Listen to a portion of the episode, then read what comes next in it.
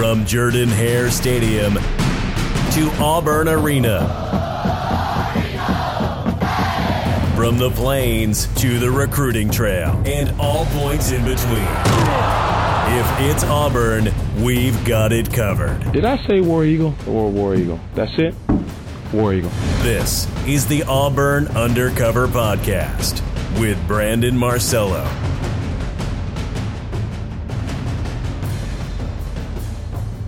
Hello, everybody. Thanks for jumping in. It is a Friday if you're listening to this when this is uploaded. I hope you had a good work week. And here we are in the Auburn Undercover podcast, nearing the end of the basketball regular season already. Basketball season season fly, seems to fly by faster than football season, doesn't it? I guess it's because football season takes up uh, the non-conference portion and of the uh, basketball schedule, and all of a sudden basketball is uh, in SEC play, and then then, then that's over. Uh, but uh, Auburn basketball is the story of the week so far. Uh, basketball team goes into Athens. Auburn was like a seven and a half point favorite, expected to win. I mean, listen, Georgia was one and thirteen in the SEC, uh, but had played uh, the last three opponents, which mostly, for the most part, are all projected to go to the NCAA tournament within a combined like six points, something like that. Auburn goes in, builds a 14 point lead then watches it evaporate. You guys know the story. Auburn actually lost the lead. Georgia gained it, but Chuma Okeke broke the tie with I think 26.3 seconds left as the shot clock was expiring with a high arcing three pointer to lift Auburn to a 78 to 75 victory on the road at Georgia. Um, not necessarily a must win, but uh, I would say that if they had lost that, they would have been on the NCAA tournament bubble. But they win it. Auburn stays off the bubble and looks at a, I guess, series of games now, these last three regular season games, where they're all really opportunities to improve their seeding in the NCAA tournament. They've got, listen to this, starting Saturday, three quadrant one teams. And what is quadrant one? We've talked about this before. The NCAA's new ranking system that they've been using for the couple, past couple of years, the net rankings. They take teams and put them in these quadrants. Quadrant one's the best, then quadrant two, quadrant three, quadrant four. Well, Auburn's played 10 quadrant one teams, but they're three and seven against those quadrant one teams. Um, the good news for Auburn is they're two and one against those quadrant one teams when they're at home at Auburn Arena. And Auburn gets two quadrant one games at home here near the end of the regular season. And they must travel to another quadrant one team, and that's number 48 Alabama. But first up, Saturday is number 20 Mississippi State. And of course, they end the season against the co SEC champion that Auburn shared the SEC title with last season, number seven Tennessee. This is all net rankings, by the way. We're not going by AP rankings or anything because it's bracketology time. Um, Auburn, that Georgia game, you know, these last two games, Kentucky and Georgia, the Kentucky game just showed every weakness possible Auburn has. The Georgia game showed what can happen to Auburn in a maybe tournament environment, I would say, away from home, obviously. And secondly, what could happen to Auburn no matter what should it play a good opponent at home and does so with injuries mounting and foul trouble. Auburn went into that game without Austin Wiley, as you all know. The center has a lower right leg injury. It aggravated, and against Kentucky, got aggra- re-aggravated, but re-aggravated is not a word. Aggravated against Kentucky, and he's. I just don't see him being full health at all this season, whether it's an NCAA tournament, SEC tournament, or the end of the regular season. He's yet to score double digits in an SEC game, and quite frankly, I've said this since December, and people think I'm stupid, but hey, they're probably not wrong. Uh, I think Auburn plays better without him on the floor. That's just me. But Auburn went into that game and got into foul trouble. Four players had three fouls midway through the second half, actually earlier than that in the second half. And Malik Dunbar, who had started the last two games, had been inserted into the starting lineup, sat out with an abdominal strain. And Bruce Pearl, as of this recording, Still doesn't know if he's going to be cleared for the game Saturday against Mississippi State. And that's kind of scary because Auburn's rotation is suddenly dwindling. And Horace Spencer, who played a great game. I mean, he had those two huge putback dunks. He had a tip in in the final five minutes that was really big against Georgia. Um, but apparently he had a leg injury he was battling going into that game and he aggravated it in the second half, had to limp to the bench, but he came back, of course, and had those three big baskets, um, late in the game. But without Malik Dunbar, it suddenly affects things for Auburn offensively and defensively. And Georgia, credit Tom Crean, the coach, he really went after Auburn and their key players and get them in foul trouble in the paint because Georgia had the length uh, advantage and they got Auburn in foul trouble early in the first half. I think two players uh, had three uh, three fouls in the first half, and of course four ended up having three fouls by the midpoint of the second half. And that's when Auburn started slowing things down. And when they did that, the offense got out of sync. Georgia went on a, I think, 13 to 3 run at one point, took the lead. And Auburn was just out of sorts, all, all kinds of out of sorts. But Auburn had to slow it down. One, to see, to limit the defensive possessions. And two, rest Jared Harper because he had to play every minute of that game practically, uh, because he was playing so well and carrying the team as he does seemingly every time they play Georgia now. I mean, he's averaging nearly 23 points a game against his home state Georgia team. And what was so great about that Georgia game, which we wrote about at auburnundercover.com uh, in our my five takeaways, there's so many Georgia kids that were not recruited by Georgia that are now at Auburn. Bryce Brown, Jared Harper are, of course, the big guys that everybody talks about. But there's one player Georgia did recruit, and that was Chuma Okeke. and he instead, the Atlanta native, he instead chose Auburn over Georgia. And guess what? He he hits the game winning shot last, uh, excuse me, Wednesday night. Just uh, it's kind of interesting. Four straight wins against Georgia for Auburn for the first time since 1979, and Auburn takes the uh, advantage in the series, 95 to 94, about as close as you can get. Almost like the uh, football rivalry. That's what makes rivalries great the close back and forth. But you look ahead, Auburn's projected right now as a number 23 ranked team in the net rankings released by the NCAA as of Thursday night. Uh, Auburn's projected as a number eight seed according to uh, uh, the bracketologists out there. I, I, use this website called Bracket Matrix where they take more than 100 brackets and they aggregate it, average it out, the average seating. Auburn's average seating is number eight. Um, and they're about to host a team that's at whose average seeding is a number six and approaching a number five seed, and that's Mississippi State. And this is a Mississippi State team Auburn had troubles with, as we know, and they lost on the road. But it's an opportunity. Should Auburn be able to knock off Mississippi State this coming weekend, Saturday at three o'clock, Auburn could improve its seeding. I think Auburn would easily jump from an eight to a seven in this aggregate, say come next early early next week. And if they were to go on the road and beat Alabama at Alabama, I think they would hold on to that seventh seed area. And if they were to beat Tennessee to end the season next Saturday, uh, a week from this coming Saturday, Auburn could potentially be a sixth seed in the NCAA tournament, which is a pretty good spot to be at um, heading into this NCAA tournament. You don't want to be an eight or nine seed because you win your first game, then you have to play the number one seed, and you're pretty much dead in the water. Um, and I would think Auburn would not match up well with any number one seed right now. Because as I mentioned, the injury issues and also Auburn just goes cold offensively when it's away from home at times. And credit them, they, they scored 50 points. You score 50 points in any half, it's amazing. But to do so on the road at Georgia was great. But Georgia, not a great team this season, as we know. But Auburn struggled to score in the second half. They only had 38 points in the second half. They struggled to defend uh, at times things to watch, but I, am more concerned for Auburn about its depth right now and its foul trouble. And Auburn's got to have a third to fourth scorer in every game. And it just seems like they're doing it at home mostly, not really doing it on the road. I mean, even against Georgia, it was Jared Harper and Chuma Okeke and Horace Spencer chipped in some tip ins from here and there.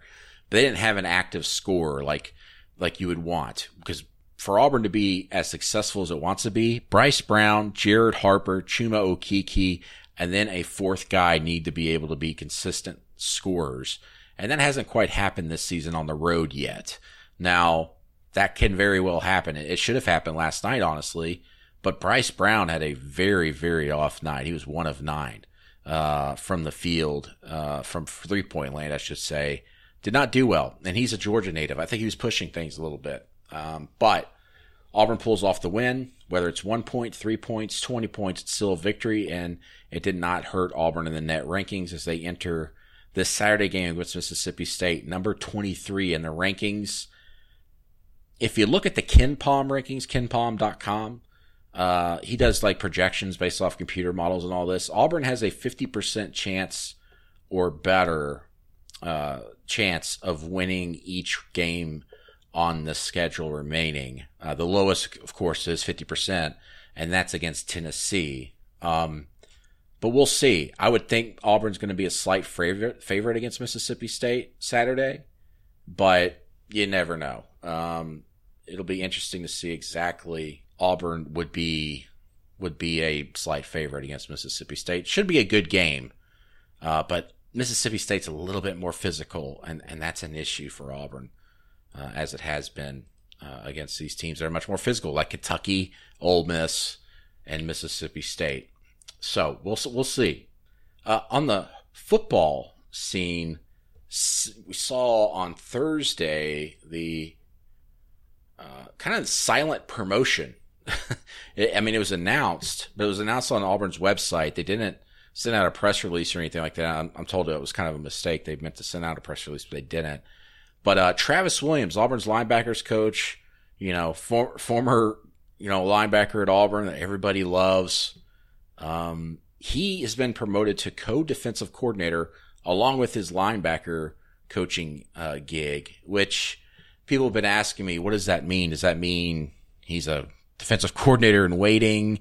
I, I, think it's more or less to give him a little bit of a pay raise and an additional title on his resume so he could go be a defensive coordinator, whether it's at Auburn someday down the road or or elsewhere. Um, uh, definitely, Travis Williams has earned a lot uh, in his position at Auburn since he moved up from being like a graduate assistant to being on staff just a few years ago. He's done a good job recruiting. He's done a great job coaching the kids at linebacker.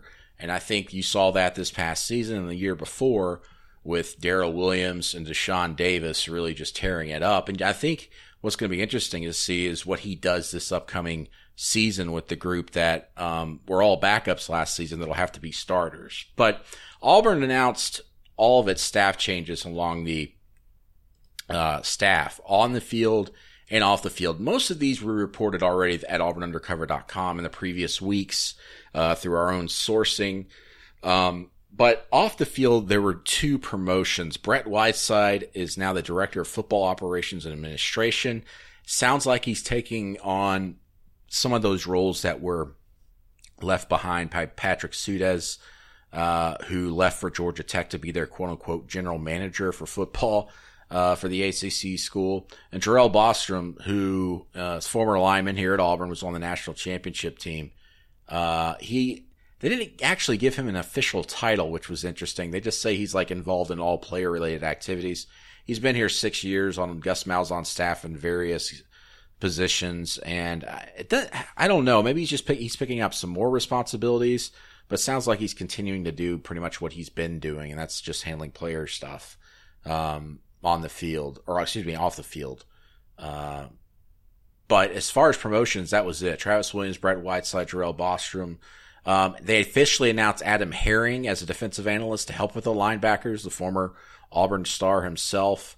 And of course, they officially announced the other names that we have already reported at auburnundercover.com. Kendall Simmons, helping with the offensive line, the former Auburn star and Super Bowl winner.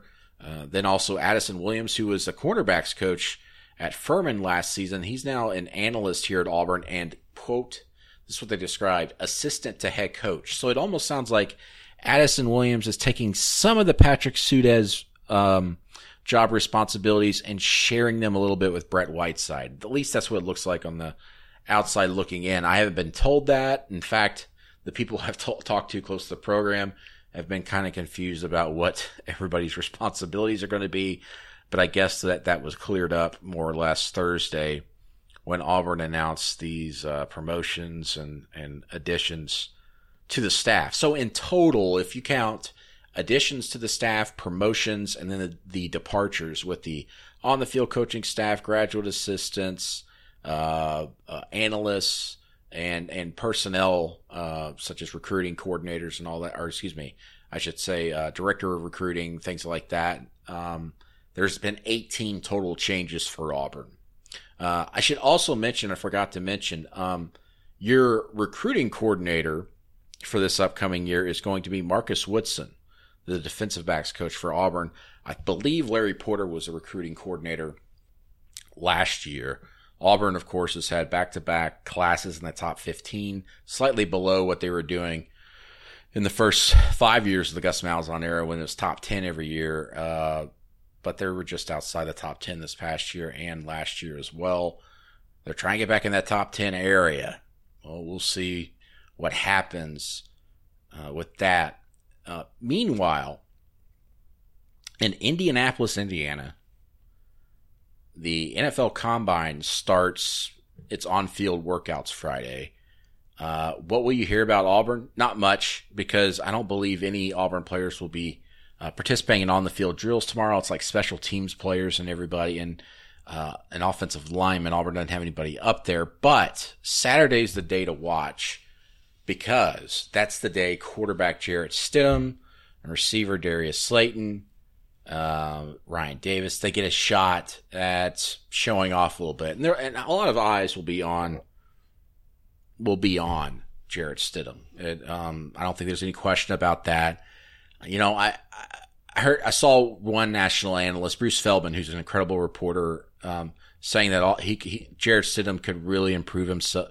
You know, his stock, his draft stock, this week while in Indianapolis, and you know, I know that's an easy talking point, and I guess I have to kind of disagree there because I, I don't see how a quarterback can improve their draft stock when teams take game film into more serious consideration than what a quarterback does without pads on, throwing against air, and then performing in agility drills at the combine. That's just my opinion. And I've been to the combine I don't know, three times, maybe more. I can't remember, two, three times. Um, unless you're an NFL reporter, this is a little behind the scenes for you. Unless you're an NFL reporter, combine's kind of a waste of time because you go up there, you get to talk to the kids, you get to talk to, you know, you'll get to talk to Jarrett Stidham and all these people, but you're also sharing time with him with like 50 other reporters and everybody's asking pretty much the same questions or they're asking background stuff. Hey, did you talk to the Chiefs today? Did you talk to uh, the Dolphins? Um, it kind of gets bogged down by a lot of things, and it, it's really only an event for NFL reporters. So if you're a college reporter up there, I mean, I can understand like Alabama or some other school that has like 12 players up there. Maybe you go talk to them, but or you work on some other type of feature where you talk about the previous season uh, with some of these players about moments that went wrong or went went right. But for Auburn's sake, I just don't know what stories are there to be told. I mean, it, let's say Darius Slayton or someone um, just blows the doors off the 40 yard dash time or something like that. That's a story, but how much more are you going to get? You, you can report that off the television. You see it on TV. And a little, another behind the scenes thing for you. At the combine, they place the reporters, at least they did this when I was there, and I'm pretty sure that still remains the same.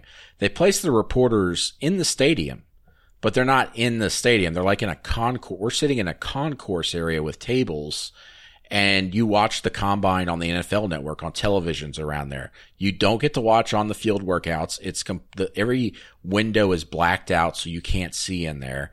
So you're just watching it on TV and then hopefully after the players are done with uh, NFL interviews with all these teams and then do their workouts, their medical checkups and Q and A's and everything with these teams, they'll come in and talk to the media for like 10 or 15 minutes. That's all it is. It's very weird. And I can understand NFL reporters going to it because one, they get to talk to coaches there. They get to talk to the general managers, the owners, like Jerry Jones. Jerry Jones is famous for parking his RV right outside the stadium and welcoming the Dallas beat writers uh, onto his RV just to sit and chat. In fact, um, a few years back, um, I think it was 2014, uh, at the at the NFL Combine, we went to uh, a restaurant, famous restaurant up there. Uh, I think it's called St. Elmo's. It's, it's a steakhouse. Um, so we went in there. Long story short, there, there was like a door near our table, but it was locked. No one was allowed to go in and out. Said no exit or whatever, or no entry. Well, Jerry Jones was allowed to use it to sneak out, and he literally timed it to walk out that door as his RV was pulling up, and he had to squeeze by our table, and he stopped by and he put his hand on my back and another guy's back. Goes, hey, how you doing, guys? And turn around, it's Jerry Jones. Like, what the heck? And his RV's pulling up right there. He goes, you guys having a good night? Like, yeah, sure. And that was it. It's just a hodgepodge of NFL folks there that, um, I guess it would probably be similar to, you know, one of these, you know, Under Armour camps or whatever for high school kids. You know, you go there trying to figure out if any of these kids are, you know, uh, being recruited by Auburn and, and what their interest level is or whatever. And of course, the NFL is professional and uh, they're they're dealing more in you know black and white and you know well this team's really interested in me or this team's not and um, I don't know where I'm going to be drafted but I'll be drafted somewhere. Um, here's the numbers I put up. Here's where I rank among all the other players among my team based off the numbers. Uh, but I don't know. Just as a college writer, I know I'm going on a rant here. It's just not worth flying up there and, and covering. I enjoy it. Indianapolis is a great town. I just, I don't know if I'd go up there. Anyway, uh, that's just, that's just me. But we'll be covering the NFL Combine from the comfort of my couch and uh, Auburn Arena when I'm there covering the basketball game. Um, at auburnundercover.com. We'll keep track of the measurables and, the 40 yard dash times and everything and, and the agility drills. And of course, seeing what these players tell the media there, if, if anything that, uh, you don't already know, but we'll keep an eye on that. All right. Let's get to some listener questions. We'll start off with a voicemail from our Auburn Undercover hotline which you yourself can call, by the way. And I, thanks to everybody who's been calling uh, the hotline. I, we need to come up with a name of it, don't don't you think? We haven't come up with a name of it for it, like something cool. Like you guys can call there and leave a hot take or the rant or whatever. We started last week, had a few calls, had a few calls this week too, but we're only going to play one here. But if you want to leave a message at any time, and we'll we'll probably use it on the podcast, get your pen and paper out. Why do I say pen and paper? Most of you just type it in your phone. Uh, the number to call is 334 246 1552. Again, that's 334 246 1552. It's just a voicemail box. It goes straight to voicemail and you leave your hot take, your question, whatever you want to discuss about Auburn athletics. We, we'll put it on the air. If you have a question, we'll answer it. And our one voicemail message tonight, as I record this on a Thursday night, uh, has to do with Auburn football. So let's get right to it. Enjoy the show. I've been listening to y'all now. a couple questions. Uh, first question is, uh, I know Chandler Cox is has graduated and left. Um, do you really think that the uh, the uh, transfer from Arizona State can come in and uh, take the, starting H back spot. You know, listen, they they recruited J.J. Wilson as a guy to come in and take that starting job. So my expectation is is he'll either be the starter or he's going to be playing significant minutes at the H back position or somewhere else on the field, but I think it's going to be H back. He's been recruited as an H back. J.J. Wilson out of Arizona State. Um, he hasn't arrived yet at Auburn. I've been told it's going to happen in the summer. A lot of people are like, why didn't they announce him at the signing day back in, uh, you know, on the first Wednesday of February? Well, it's because he's not officially a signee yet, and they can't do that until he's actually signed. He's just a commitment for right now, even though he's in the transfer portal uh, that's been created by the NCAA. So whenever he arrives on campus, if he does arrive on campus, I mean, anything can happen. But I expect J.J. Wilson to compete and probably be the starter at H-back. He played linebacker most of his time at Arizona State, but the coaches uh, at Auburn believe that he's a true H-back, a guy that could really help them uh, with Chandler Cox leaving because Chandler Cox has been a starter for four years at H-back. They haven't really had a lot to worry about there. And that's a bit of a concern going into next season is what they're going to do at H-back. And they hope that J.J. Wilson's the answer. And really, there's no way to tell until he gets on campus, starts working out, and to be quite honest, till they start practicing in August. So we'll see. But their their belief is is he's going to be the guy. All right, questions from Twitter now. At KurtTime98 asks, what other sports writers' work, any sport, do you enjoy reading or would recommend others to read because you view their work as top notch? Well, I think the top guy out there is Wright Thompson.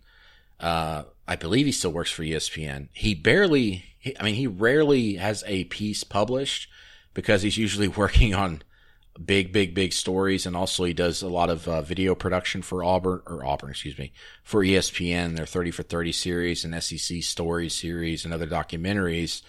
But he, he's like the best sports uh, storyteller out there. And he always finds amazing angles that go beyond the field, of course. And it can also be very newsy in those stories. I remember his Johnny Manziel piece several years back that was really, really, really well reported. Um, beyond that, there's just, there's a lot of great writers that I read in the SEC.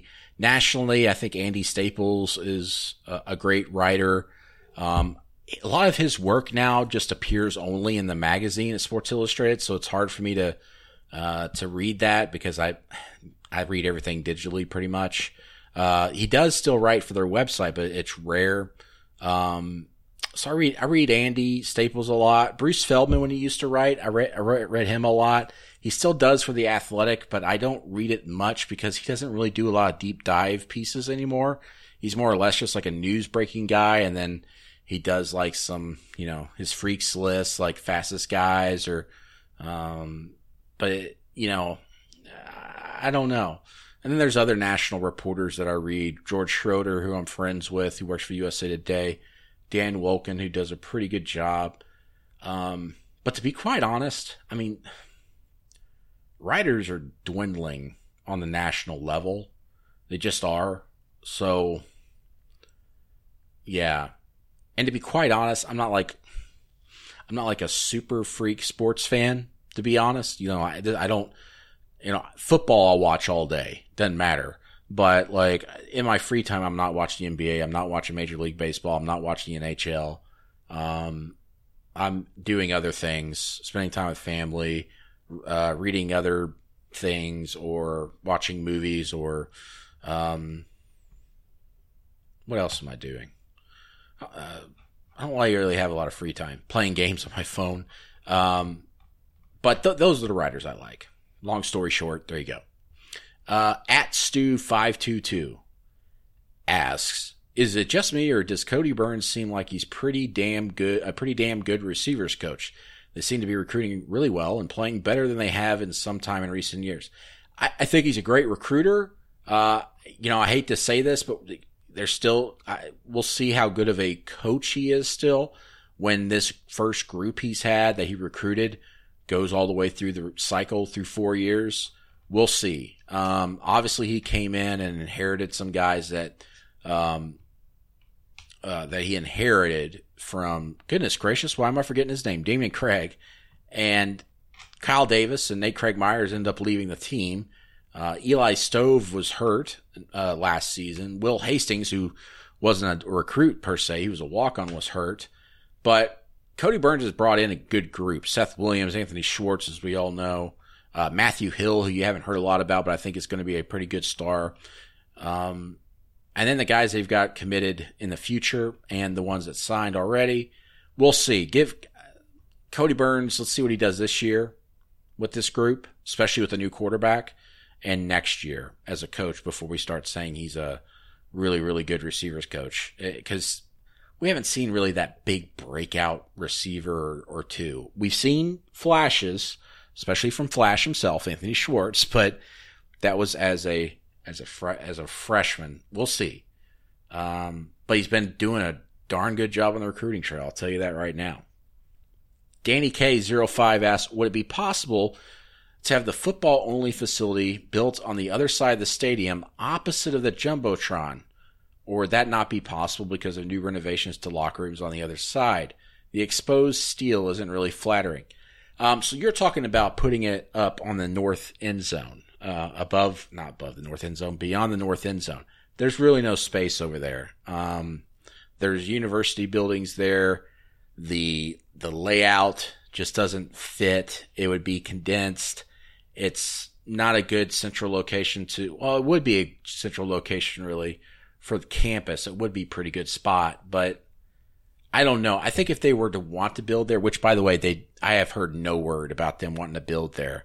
Um, it could be a good spot if they had the space and also they were doing it in conjunction with a new north end zone. Uh, very similar to what, you know, I've mentioned it before. If you guys seen what Arkansas did, they, they tore down their north end zone. Uh, or is it their south end zone? No, they tore down their north end zone at Arkansas, built a huge new, uh, athletics complex museum and all this stuff. And of course, erected new, loge seating and, and bench seating and all this stuff to expand the stadium. Uh, a big project that's been taking the, uh, taking them for like two or three years or whatever. Um, maybe Auburn could do something like that with a football only facility, but there's no, that's not on the horizon. In fact, uh, as you guys probably read in my piece with Allen Greene, the Auburn's athletics director last week, uh, they don't quite know what they're going to do at Jordan Hare Stadium as far as renovations in their master plan that they're building right or putting together right now that they hope to have pieced together by August. And if they do anything at Jordan Hare Stadium, it's going to be piecemeal together. It's going to be bit by bit by bit. And none of that includes a football only facility. In fact, they want to build a football only facility within the next three years.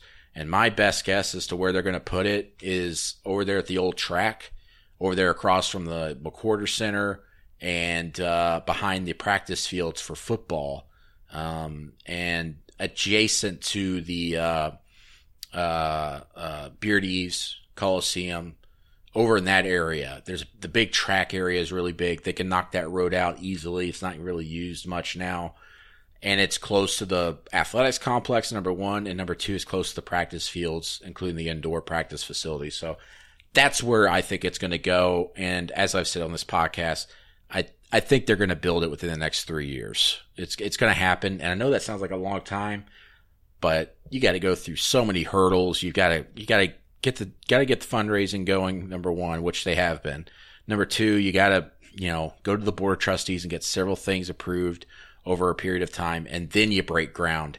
I think Auburn will break ground here in the next you know year, and then I think it'll be a two year project. That's just my opinion, and um, educated opinion from talking to Allen Greene and others that they'll they'll uh, that's how they'll approach it. So we'll see, but I, I do not see them putting a football only facility over anywhere near the the stadium. Um, I think they want to keep it near the dorm, of course, um, and the athletics complex itself. So I think they're gonna they're gonna I think they're gonna build it over there at the old track. Well, that's to do it for this episode of the Auburn Undercover podcast. Thanks for listening.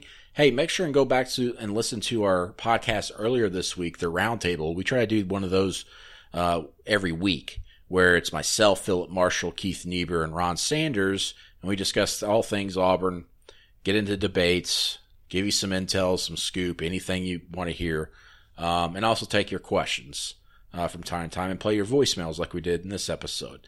So make sure to go back and check that out. Subscribe to this podcast wherever you can find podcasts. We're pretty much everywhere Stitcher, iTunes, Google Play, Spotify, TuneIn. Uh, go, go and find us. Just go type in Auburn Undercover or Auburn Undercover Podcast and you'll find us. I'm Brandon Marcello. I'll see you guys down the road. No one has it covered like 24 7 sports. Go undercover with Auburn Undercover.